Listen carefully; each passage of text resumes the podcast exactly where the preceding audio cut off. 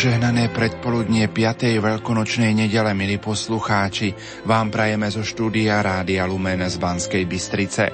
Aj v dnešnú sviatočnú nedelu pokračujeme v relácii Teológia tela, katechézy svätého Jána Pavla II. o ľudskej láske. Nerušené počúvanie vám zo štúdia Rádia Lumen prajú Marek Rimovci a Pavol Jurčaga. V nasledujúcich minútach vám ponúkame rozhovor našej košickej kolegyne Márie Čigášovej s rektorom kňazského seminára svätého Karola Boromejského v Košiciach s otcom Štefanom Novotným. Nech sa vám príjemne počúva.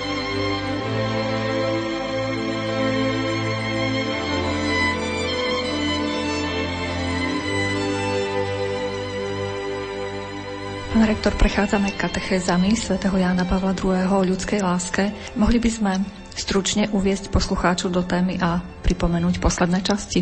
Sme teraz v rámci druhého cyklu katechez Jana Pavla II. Teda prvý cyklus bolo odvolanie sa na počiatok, na stvorenie sveta. Prvotná skúsenosť človeka, potom tá skúsenosť teda hriechu a následok, tá porušená ľudská prirodzenosť a všetky veci, ktoré s tým súvisia, strata toho, teda narušenie snudného významu tela. No a druhá časť, ktorej sme teraz, obsahuje odvolanie Ježiša Krista na ľudské srdce, alebo teda má podnadpis vykúpenie tela, ktoré teda tie katechezy Jana Pavla II. sa začínajú podobne ako v prvom cykle odvolaním sa na Ježišove slova. Teraz sa odvoláva nie na Matúšovo Evangelium 19. kapitolu, ale na horskú reč na Matúšovo Evangelium 5. kapitolu, kde sa hovorí o tom, že človek môže spáchať cudzoložstvo vo svojom srdci. Teda Kristus sa odvolá na ľudské srdce a to ľudské srdce je na jednej strane obvinené a na druhej strane vyzvané. A tá odvolávka na ľudské srdce vlastne je témou, ktorou sa začína celý ten druhý cyklus a my vlastne teraz vstupujeme do tejto témy, kde sme si už aj povedali niečo o žiadostivosti. V minulých témach sme si niečo povedali o tom, že ten étos lásky, alebo teda tie imperatívy, alebo teda tie prikázania, ktoré sú adresované človeku, že sú adresované teda človeku, ktorý je vykúpený, alebo teda, že to vykúpenie je kontext pre pochopenie toho odvolania na ľudské srdce. Prečo sa Ježiš odvoláva na srdce človeka? Tak eh, Jan Pavel II to vo svojich katechézach zvýrazňuje v tom, že, alebo teda odpoveď na to dáva, že ľudské srdce je miestom, z ktorého vychádza všetko zlo, morálne človeka, ale zároveň aj všetko dobro morálne v prípade človeka. A nehovorí to sám zo svojej hlavy, ale ako je už typické počas, už sme to videli v minulých častiach, Jan Paul II veľmi pozorne a postupne preberá miesta vo Svetom písme v Božom slove, ktoré sa toho týkajú. A teda neodráža sa len od Matúšovho Evangelia Dirišovho výroku odvolania na srdce, ale ako sme si už skôr spomínali, hovorí o prvom liste Jánovom, kde sa hovorí o trojakej žiadostivosti, ktorá ľudské srdce poznačuje a robí ho neschopným vidieť pravdivo seba samého, vidieť pravdivo telo toho druhého, vidieť pravdivo svet okolo seba. Teda tá trojitá žiadostivosť očí, žiadostivosť tela, pícha života sú tie prekážky, ktoré zatemňujú ľudské srdce na jednej strane. Na druhej strane Jan Pavol II cituje napríklad list Rímanom alebo list Galatianom, to sú vlastne také paralelné, také sesterské listy, keď to môžeme tak nazvať, alebo bratské listy, majú podobný obsah, kde citujúc tieto listy Jan Pavol II hovorí o tom, že cituje apoštola Pavla, že v človeku prebieha zápas medzi telom a medzi duchom. Telo protirečí, búri sa proti duchu a človek nerobí to, čo by chcel. Máme to veľmi tak dramaticky vyjadrené v liste Rimanov 7. kapitole, kde sa hovorí, Pavol až tak plače, že ach ja nešťastný človek, to ma vyslobodí z tohto tela smrti. Ale potom pokračuje ďalej, a to je práve to echo toho vykúpenia, ale vďaka Ježišovi Kristovi, ktorom teda to vykúpenie prichádza. Čiže to odvolanie na ľudské srdce, na srdce človeka, aby som odpovedal na tú otázku, je dôležité práve pre ten pozitívny rozmer. Nie preto, že obviniť ľudské srdce, že tak človek je už raz pokazený, už iný nemôže byť, alebo práve naopak hovorí o zápase v ľudskom srdci, kde je ten zápas medzi dobrom a zlom. A tu na Jan Pavol II cituje ešte iné miesto z Pavlových listov, ale teda opiera sa o listy apoštola Pavla. Poslucháč si môže všimnúť, alebo čitateľ tých katechéz, že prechádza z Evanílii, z Matúšovho Evanília na Pavlové listy a cituje tam 5. kapitolu z listu Galatianom, kde je známa pasáž o skutkoch tela a o ovoci ducha. Skutky tela sú zjavné, ak by som teda mohol z toho zacitovať, tá 5. kapitola. Hovorím však, dajte sa viesť duchom a nebudete splňať žiadosti tela, lebo telo si žiada, čo je proti duchu a duch, čo je proti telu. Navzájom si odporujú natoľko, že nerobíte, čo by ste chceli. Ale ak vás vedie duch, nie ste pod zákonom. A teraz tá pasáž, teda 19. verš. Skutky tela sú zjavné. Smilstvo, nečistota, chlipnosť, modloslužba, mágia, nepriateľstva, sváry, žiarlivosť, hnevy, zvady, rozbroje, rozkoly, závisť, opilstvo, hýrenie a im podobné. Máme teda tu na zoznam tých e, nerestí, katalóg neresti, ako hovoria exegeti. Zoznam neresti, zoznam skutkov a čo je zaujímavé, Apoštol Pavol nazýva, to sú skutky tela. A Týkajú sa čoho? Týkajú sa oblasti žiarostivosti tela, keď to môžeme tak nazvať. To je smilstvo, nečistota, chlípnosť, opilstvo, hýrenie a im podobné. Potom máme tam tie, ktoré by sme mohli prijadiť, ak by sme to na to aplikovali, aj keď teda Apoštol Pavol nemal na mysli tú trojakú žiarostivosť, určite nie, ale my v tom kontexte Božieho slova, Jan Pavol II to tiež pripomína, ten širší kontext celého svätého písma, celého pokladu Božieho zjavenia, tento prvý Janov list, tú trojakú žiarostivosť, že mohli by sme tu medzi týmito skutkami podľa tela nájsť aj tú žiarostivosť očí, teda to je závisť, žiarlivosť a podobne. No a potom aj žiarostivo, teda pícha života a to je túžba pomoci a to je teda tá modloslužba, mágia, nepriateľstva, hnevy, zvady, rozbroje, rozkoly. Teda môžeme tak, Jan Paul II tak naznačuje, čitateľ, ktorý to pozorne číta, jeho katechéz počúva, tak vie to tam rozlíšiť, že, že v tých skutkoch podľa tela je opísaná tá situácia historického človeka po prvotnom hriechu, kedy sa ten snubný význam ľudského tela stráca a človek sa dostáva do moci nejakej tej žiadostivosti. Teda človek je žiadostivý tou trojakou žiadostivosťou. A to je situácia človeka bez vykúpenia alebo bez účinkov vykúpenia na ňom. To je veľmi zaujímavé, že opakom toho nie sú skutky podľa ducha, ale opakom toho je ovocie ducha. Teda nehovorí, že skutky podľa ducha, ale ovocie ducha. Kontrastom nie je skutky tela a ovocie tela, a teraz skutky tela a skutky ducha, ale skutky tela a ovocie ducha. A tým tiež naznačuje sa niečo a to je to, že to, čo potom nasleduje, aby som to čítal, láska, radosť, pokoj, zhovievavosť, láskavosť, dobrota, vernosť, miernosť, sebaovládanie, proti tomu nie zákona. Toto všetko sú nie ľudské skutky, ale to všetko je ovocie vykúpenia, keď to môžem tak povedať. Teda ovocie Ducha Svetého, ktorý je teda prvým darom vykúpenia. To je výsledok toho, ak človek žije z Božieho ducha, ktorý ak je vykúpený Kristovým duchom. A tu na, na tomto mieste Jan Pavel II robí takú poznámku a práve ja som vám teraz čítal ten text z prekladu, ktorý, teda nie z toho liturgického prekladu, ale z prekladu, ktorý vyšiel, teda preklad Antona Boteka, ale vyšiel v tzv. Jeruzalemskej Biblii, kde je tu prekladané ako seba ovládanie. Teda vo vulgáte tam máme už taký prekladový výklad, alebo teda preklad, ktorý je výkladom a to je čistota. Jan Pavel II sa vracia k tomu presnejšiemu prekladu sebaovládanie a práve toto poznamenáva, čo už Vulgata potom prekladá ako čistotu, že to sebaovládanie je odkazom na čnosť. Sebaovládanie znamená zdržanlivosť a myslí sa tu na oblasť čistoty. Teda sebaovládanie v oblasti čistoty. A to je tá zmienka o čistote, čo je vlastne aj témou tejto časti relácie Čistota, život podľa ducha. Čo má na mysli pápež, keď hovorí o čistote?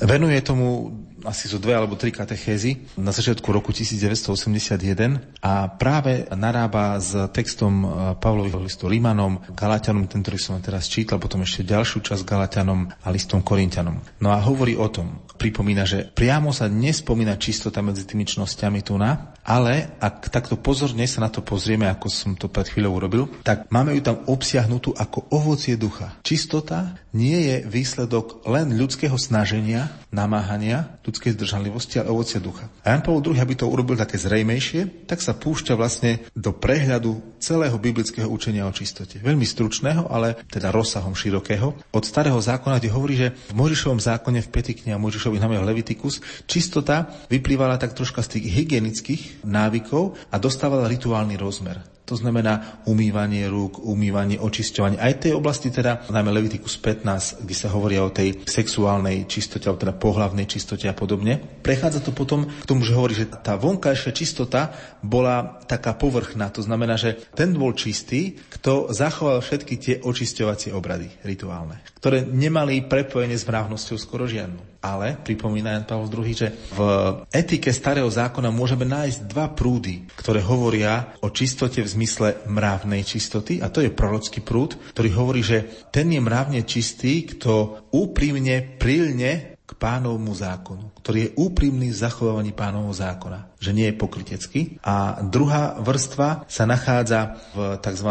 exegeti hovoria o kňazskej tradícii, ktorej máme zachované niektoré prvky starého zákona, ale aj v žalmoch. Máme žalm 51, tzv. Dávidov žalm, kajúci, kde sa hovorí o čistom srdci, že o zbielení srdca, o očistení srdca a o tom, že bude ten Dávid očistený od hriechu, bude ohlasovať Božú spásu, keď mu pán urobí čisté srdce, stvorovne srdce čisté a obnovovne ducha pevného. Toto sú také dva poruky v starom zákone, tá, v tej, tá dva prúdy, z ktorých, a na ktoré teraz sa Jan Paul II odvoláva, keď hovorí o čistote, že už v starom zákone je pritom ten mravný rozmer čistoty. No a potom prechádza samozrejme ku novému zákonu, ak som spomínal tie Pavlové listy, a tam zdôrazňuje práve ten zápas ľudského tela Konkrétne cituje tam Matúš 15. kapitolu, 12. verš, kde sa píše o tom, že kde sa ešte pýtajú, že prečo nezachováte očisťovacie obrady a on im vyčíta, že vyčistíte čašu zvonku, ale znútra to je plné nečistoty a, a že nie z jedla prichádza nečistota do človeka, ale z ľudského srdca vychádza nečistota. A teda tu na Jan Paul II hovorí o takom dôležitom prepojení, že Kristus interiorizuje čistotu do ľudského srdca. Z ľudského srdca, ľudské srdce robí veci čistým alebo nečistým. Nie jedlo vonkajšie. Preto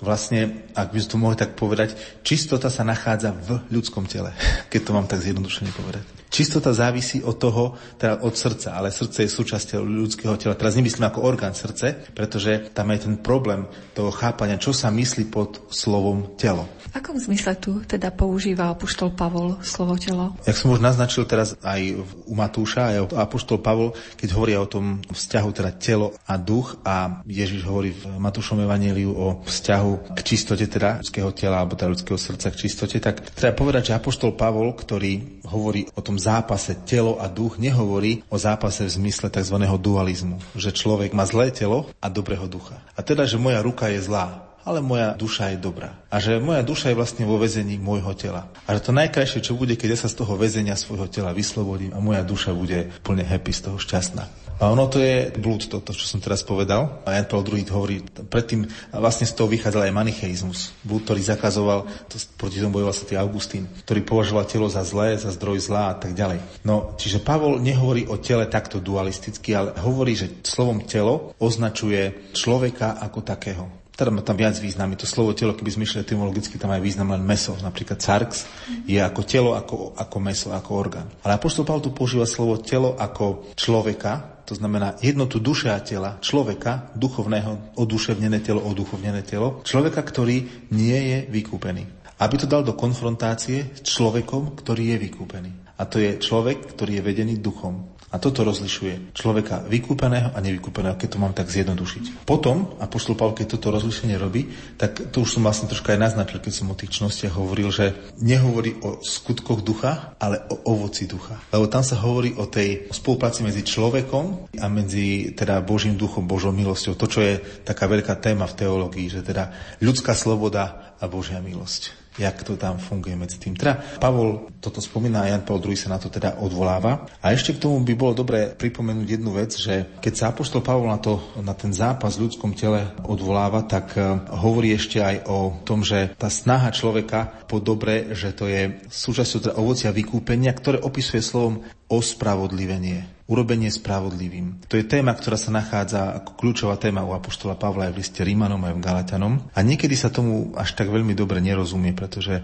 sa používa v našom slovenskom jazyku. Ja nie som teda lingvista, ale si na to upozorňovali, že to slovičko ospravedlnenie je, ako znie tak od čoho? Od spravedlnosť. A to je české, to je, to je bohemizmus. Ale dobre, necháme to lingvistom, nech to sa s tým trápia a hrajú. Ale ospravodlivenie keď sa ospravedlním, to znamená sa vyhovorím. Prepačte, ospravedlňujem sa, neviem, je mi zle, musím ísť von, alebo bol som u lekára, nebol, nemohol som prísť. Ale ospravodliviť je tam viac to prítomné takéto, že urobiť spravodlivým. A Boh ospravodlivuje človeka skrze Ježiša Krista. Robí ho spravodlivým. A ako ho robí spravodlivým? Tým, že jednak Kristus za nás teda zaplatí tú daň za hriech Adamu, jak sa spieva v liturgických textoch, ale Kristus nás robí spravodlivým svojou smrťou na kríži, s mŕtvych staním a dáva nám Ducha Svetého. A práve to ovocie spravodlivosti, tej Božej spravodlivosti, sa prejavuje v tom, že človek začne prinášať to ovocie ducha. A teda, čo táto ospravodlivenie znamená v prípade človeka, že Boh ho robí spravodlivým. Že Boh ho, a to je práve ten dôležitý moment, ktorý pre Apoštola Pavla a Jan Paul to zvrazňuje, že Boh ho vymaňuje z otroctva hriechu pod ktorým bol zaprihnutý. Tá ospravodlivý znamená vymaniť z otroctva hriechu. Už nie si odsúdený, pretože si nespravodlivý, nie si odsúdený na nesenie toho jarma hriechu, ale si z neho oslobodený Ježišom Kristom a máš všetky predpoklady na to, aby si žil novým vykúpeným spôsobom života, teda životom ducha, aby si prinášal ovocie ducha. A práve to vykúpenie, to je taká téma a veľmi úzko s tou témou súvisí aj to povolanie k slobode, že vykúpený človek je človek, ktorý je oslobodený, alebo teda ospravodlivený človek je oslobodený. A preto aj výzva pre ľudské srdce, jak som na úvod spomínal, že ľudské srdce je nielen obvinené, ale aj vyzvané, tak tá výzva znamená čo? výzvu k slobode. Vo svojom srdci človek, my ľudia nosíme túžbu po slobode. Naše srdce je Kristom vyzvané. No a chceš byť slobodný? Poď, príjmi moje ospravodlivenie. Zoberte na seba moje jarmo, hovorí Pán Ježiš. Nie jarmo hriechu, ktoré je ťažké, neúnosné, ale zoberte na seba moje jarmo, lebo je ľahké, príjemné. Sme pre neho stvorení, teda pre toto jarmo. Aký je súvis medzi slobodou a čistotou?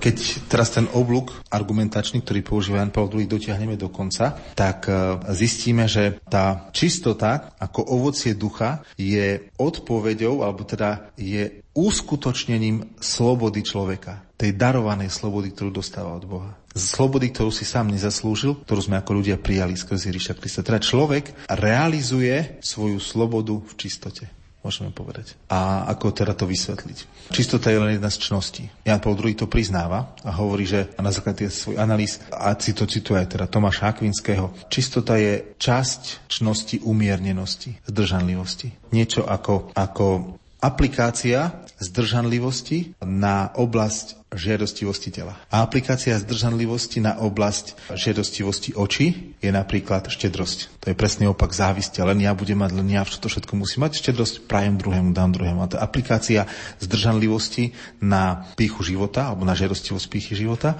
je to, že človek bude e, teda pokorný alebo skromný alebo že prajný druhému dopraje, myslím aj postavenie, aj moc, aj všetko ostatné. Čiže v jadre toho všetkého je zdržanlivosť. Zdržanlivosť alebo seba ovládanie, ktoré sme mali citované v liste Galatianom. Teda realizovanie slobody v oblasti seba, teda v oblasti žerostivosti tela je vlastne čnosť čistoty. A tá čnosť čistoty je nielen to, že človek nezíska slobodu od tej žiadostivosti, ale dostáva silu na to, aby to prekonal. Aby mocou, povedané teraz tak už katecheticky, mocou Ducha Svetého, aby sa menil jeho pohľad na telo druhého človeka. Aby sa menil v prípade žiadostivosti oči pohľad na hmotné dobrá, alebo pohľad na moc, na, na prejavy moci. Kde v Pavlových listoch môžeme čítať o čnosti, čistoty? Tak jeden veľmi zaujímavý text podáva, alebo teda upozorňuje na Jan Pavol II v jednej zo svojich katechéz práve v tejto druhej časti, a to je list Solunčanom, 4. kapitolu, kde predtým, keď hovorí, že priamo sa o čnosti čistoty nespomína v liste Galatianov, tak nie priamo často seba ovládanie a aplikáciu na tie rostivosti, ale v prvom liste Solunčanov 4. kapitole, ktorú cituje Jan Pavol II, sa píše o tom, že Božia vôľa je vaše posvetenie. Napokon vás teda, bratia, prosíme a napomíname v Pánu Ježišovi. Vy ste dostali naše poučenie, ako máte žiť, aby ste sa páčili Bohu a takto užijete. Urobte v tom ďalší pokrok. Viete, aké príkazy sme vám dali skrze Pána Ježiša. To je taký úvod k tomu. A potom od toho tretieho verša začína tá samotná to jadro. Lebo toto je Božia vôľa. Teda toto Boh chce. Vaše posvetenie aby ste sa zdržiavali smilstva a aby každý z vás vedel používať telo, ktorému náleží sveto a úctivo, nie v náruživej žiadostivosti ako pohania, ktorí nepoznajú Boha. Nech nik tejto veci nevybočí z medzi a nepodvádza svojho brata, lebo pán sa za to všetko pomstí, ako sme vám už povedali a dosvedčili. Veď Boh nás nepovolal k nečistote, ale k posveteniu. Ak to týmto pohrda, nepohrda človekom, ale Bohom, ktorý vám dáva svojho svetého ducha. Veľmi zaujímavé tam je, je dôraz na posvetenie, po grecky teda hagiasmos, ktoré sa opakuje na začiatku, trikrát tam sa opakuje. Božia voľa je to, že Boh chce vaše posvetenie. A to posvetenie je čo? Zdržiavanie sa smilstva, teda sebaovládanie v oblasti žiadostivosti tela že Božia vôľa je vaše po... Čnosť čistoty, zdržiavanie sa smilstva je, inými slovami, posvetenie. Teda čnosť čistoty je ako cieľ, ktorý Boh chce, aby sme boli svety, posvetení. A teraz, keď si to dáme do kontextu s tou úvodom do Biblie a s, tým, s tou stratou Božej milosti v raji, tom rozprávaní úvodnom, kde sa rodí ten stud, kde tí prví ľudia zrazu pri tej skúsenosti sú zrazu nahy a skrývajú sa len pred druhým, lebo im chýba, čo si čo im chýba. Všetci zhrešili a chýba im Božia sláva. Tá Božia sláva to je tá Božia svetosť, Božie posvetenie. Teda vo Ježišovi Kristu v tom vykupiteľskom diele Kristus vrácia človeku posvetenie. Toto chce Boh. Preto poslal na svet svojho syna, aby človek bol posvetený, aby sa mu vrátilo to, čo v raji stratil, ak sa spieva v jednej piesni z Jekajsky a našiel, čo v raji stratil. No a tu, na, tu je doslovne v tom kontexte, alebo takej, že v takom vysvetlení, vaše posvetenie je zdržiavanie sa smilstva. A to sa potom opakuje na konci toho celého, v verši 7. Veď Boh nás nepovolal tiež povolanie je to, čo je Božia vôľa, čo Boh chce. Veď Boh nás nechce mať nečistých. Boh nás nepovolal k nečistote, ale povolal nás k čomu? K posveteniu. Nie ale kontrast. Nečistota, kontrast ku nečistote opak je čistota. Ale to nie je Božie slovo čistota. Boh vás nepovolal k nečistote, ale k čistote, ale to je Božie slovo ale k posveteniu. Teda čo tým chce, a už to Pavel zdôrazniť, prvý listom čanom je Pavlov list, prvý najstarší Pavlov list, je, že nazýva čnosť čistoty posvetením. Čistota je čo? Život podľa ducha. Zaodiate sa duchom svetým. Čistota je ovocie ducha. Sme vlastne sa točíme stále na tom istom 10 haliedníku, jak sa hovorí, ale už máme to zrejmejšie. A taká jedna jedna perlička pri tomto texte, ktorá je taká už troška možno exegetická, Paul to až tak nezachádza, aby som to rád tak vysvetlil, lebo v našom texte sa, sa píše, aby každý z vás vedel používať telo, ktorému náleží. Ale v origináli tam je skeuos. Skeuos znamená nádoba aby každý z vás vedel mať svoju nádobu vo svetosti a v úcte. Nie v náruživej žiadostivosti, potom je slovo žiadostivosť. Kontrast svetosť a úcta, žiadostivosť. Náruživá žiadostivosť. A čo je tu zaujímavé, je to, že interpretácia tej nádoby ako telo je taká najčastejšia sa to prekladá ako telo. Ale je tu ešte iná možnosť prekladať to ako manželku. Aby každý z vás, lebo nádoba tom myslení pred 2000 rokov, žena sa označovala aj ako nádoba. Nie v zmysle nejakom predmetnom, ale teda možno aj takto, ale v tom význame máme o tom aj mnohé iné spisy, aj také paralelné, nebudem do toho teraz zachádzať, ale chcem poukázať práve na, na tento kontext aj manželstva, aj kontext úcty k vlastnému telu. A tak keď nad tým niekedy rozmýšľam, alebo teda čítam tých komentátorov, ktorí sa tomu venujú, teraz Jana Pavla II., tak e, mi príde veľmi také múdre a také prozreteľnostné, však Duchom Svetým inšpirované je Sveté písmo, že tam v origináli predsa to slovo nádoba že nechá tam to slovo nádoba, aj keď potrebuje vysvetlenie, pretože, aké to pekne vo svetle teológie tela, že jedná sa nie len teda o moje telo. Telo človeka je vždy v kontexte teda manželstva ako toho zámeru s ľudským telom. Teda ľudské telo bolo stvorené pre spoločenstvo, ktoré zjavuje Boha. Teda aj pri tejto interpretácii, pri tejto interpretácii môžeme dôjsť ku tej čistote alebo k tomu konceptu čistoty ako, ako posvetenia, ktoré Boh chcel a ktoré od začiatku a ktoré Boh vracia Ježišovi Kristovi vykúpeniu, teda v tom vykúpiteľskom diele.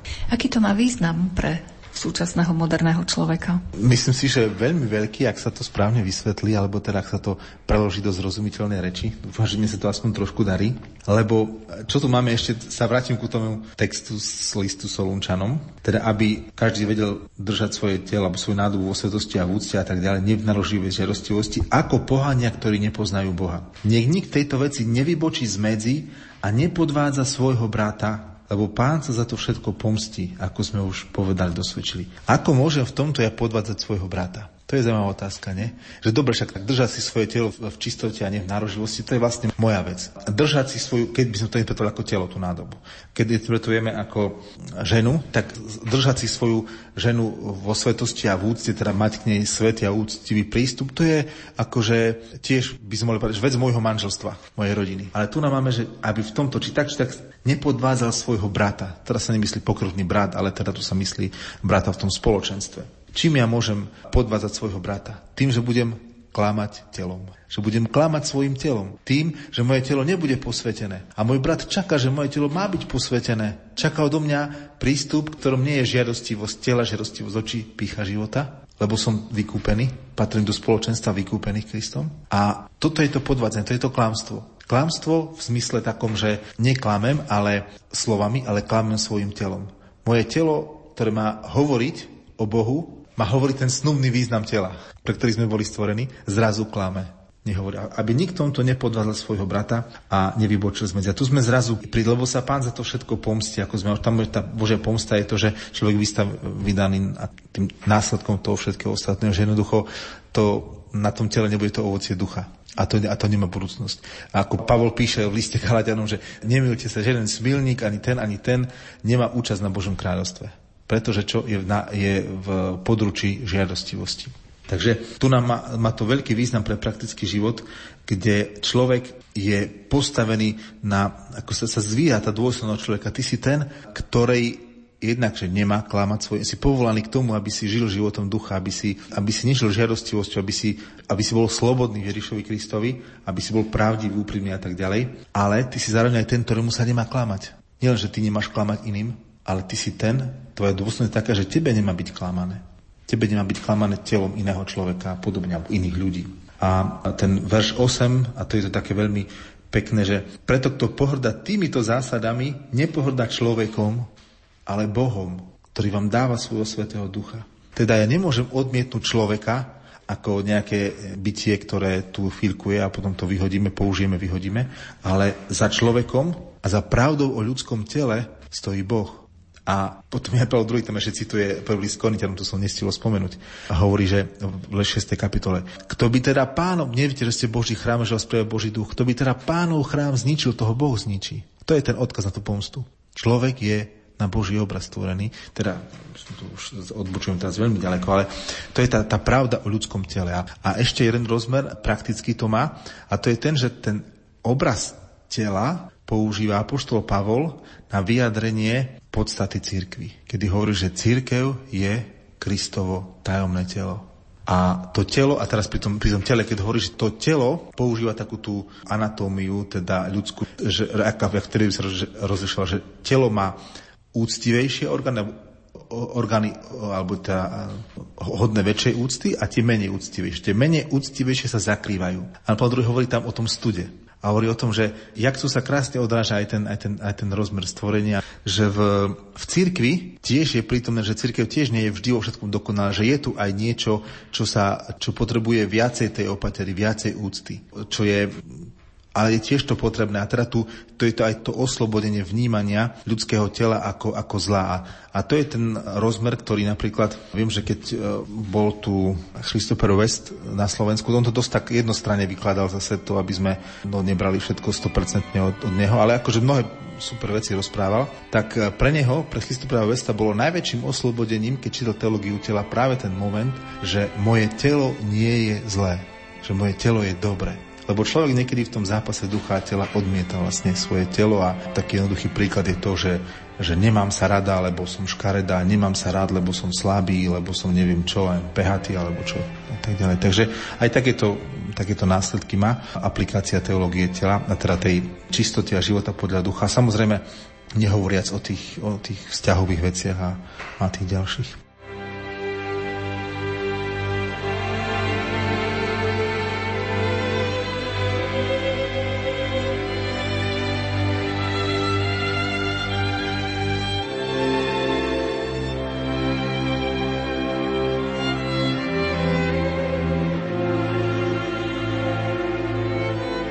Poslucháči, v uplynulých minútach sme vám ponúkli rozhovor našej košickej kolegyne Márie Čigášovej s rektorom kňazského seminára svätého Karola Boromejského v Košiciach s otcom Štefanom Novotným. Už o týždeň 25. mája vám ponúkneme rozhovor s otcom Mariánom Valábekom na tému Zranené srdce, krehko z lásky. Požehnanú 5. veľkonočnú nedelu vám zo štúdia Rádia Lumen Prajú Marek Rimóci a Pavol Jurčaga.